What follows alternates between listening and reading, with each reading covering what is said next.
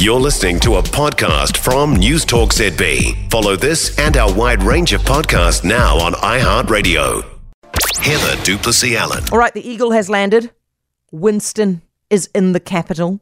He arrived there this afternoon on a jet plane with his bagman Darroch Ball, former former New Zealand First MP, by his side. Um, when they walked through the lounge, members of the public applauded. Go, Winston, we love you, woohoo! yelled one woman. Come on, Winnie, keep the gold card. Someone else yelled, Give those ACT Party B words hell. The media were also waiting. They were yelling questions like, Have you spoken to Christopher Luxon yet? How long do you intend to be in Wellington for? What's the most pressing issue for you in the next government? Winston just walked through the press pack. He ignored 27 questions. He smirked once. He gave a kia ora back to a member of the public, got in a taxi, and left. This is what we're in for for the next two and a half weeks, aren't we? While we wait for those special votes to be counted. The usual game of the press pack chasing the politicians and then demanding to know what's going on in the coalition negotiations and the politicians refusing to answer and the headline being someone refuses to answer for two and a half weeks. And we will be speculating what could possibly be in and out of the coalition negotiations just to fill the, the boredom, basically, of waiting. And that is why the press pack was so hostile to Chris Luxon yesterday, if you noticed it, because they want something to put in their news stories. They want some details, and he won't give them to them, and they're getting cross. Now, first of all, can I just say on that, expecting the politicians to give us details is hopelessly naive. They're not going to give us details because they shouldn't give us details. And from what I can remember of past negotiations, they don't give us details. They are striking a deal which I think is reasonable to say should be done behind closed doors. And let's be honest, right? This is a win for the centre right, but that does not mean that this deal is going to be easy to strike. I would say this is going to be a tough one. David Seymour close to hates Winston Peters. Winston Peters feels the bad vibes from Seymour, says nasty things about him. He's already annoyed that he hasn't been called by Chris Luxon. And both of these guys have the option of doing the old confidence without supply trick if they don't get what they want. So this is going to be a tough one. Now, at this stage, at least, I would say, they're not asking us to wait an unreasonable amount of time to allow them to go to negotiate. And we're still in the stage of counting the votes, right? And that's going to be going on for the next two and a half weeks. So up to that point, we have to wait anyway. So whether we wait with details or not really doesn't make a difference. If it starts dragging too far beyond that, fair enough, start putting some pressure on them. But for now, demanding details is just a silly charade. And I suspect that the journalists' anger and frustration is just a performance. Heather du Plessis-Allan. 9292 is the text number. Uh, standard text fees apply. Now, the election result.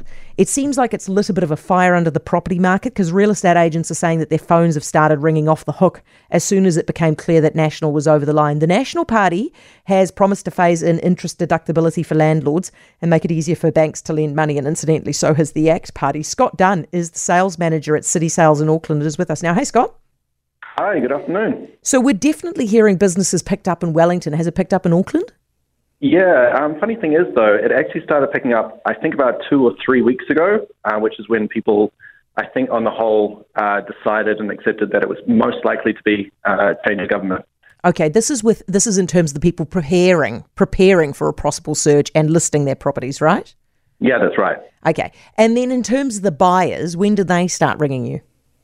Um, buyer activity has actually picked up as well. Um, what we're seeing with the buyers is that there's probably a bit of a general acceptance that with the change of government, the next property cycle has started or is starting. Yeah. Um, so with that, people are, you know, they're concerned that prices are going to start uh, to increase again, and so a lot of people are trying to get in uh, now to kind of right. in the bud. So, so no, no, like obvious change on Monday or Sunday after the election result.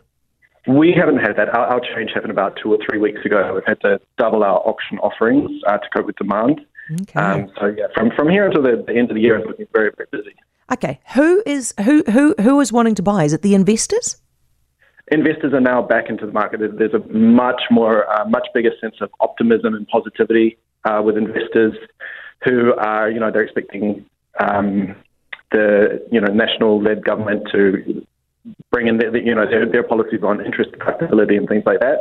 Um, so they're coming back into the market. I think that that's um, why a lot of people are are now interested in selling because they think that there's going to be a bigger buyer pool out there, which which I quite agree with. Do you think that it will? Because I mean, obviously, the interest deductibility isn't yet. Uh, do we even know when it's coming back in?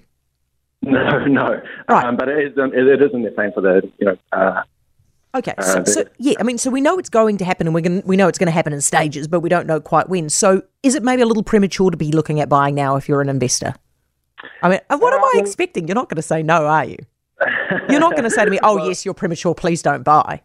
Well, I mean, the the reason why an investor would buy now is that they would buy uh, buy at today's prices if they're expecting those prices to increase in the, in the near future. Yeah, so yeah. That's the benefit of that. Okay, so they'll just they'll weigh up um, the the expenses versus the prices. All right, um, quieten down in December again. Do you think? Uh, we usually sell pretty much up to Christmas Day, but then it definitely quietened down over January, first couple of weeks of February, and then we kind of pick up again in preparation for the end of the financial year around March, yeah. April. Good stuff. Hey, thank you very much, Scott. Appreciate you talking uh, talking us through that. Scott Dunn, uh, sales manager at City Sales. For more from News Talk ZB, listen live, on air, or online, and keep our shows with you wherever you go with our podcasts on iHeartRadio.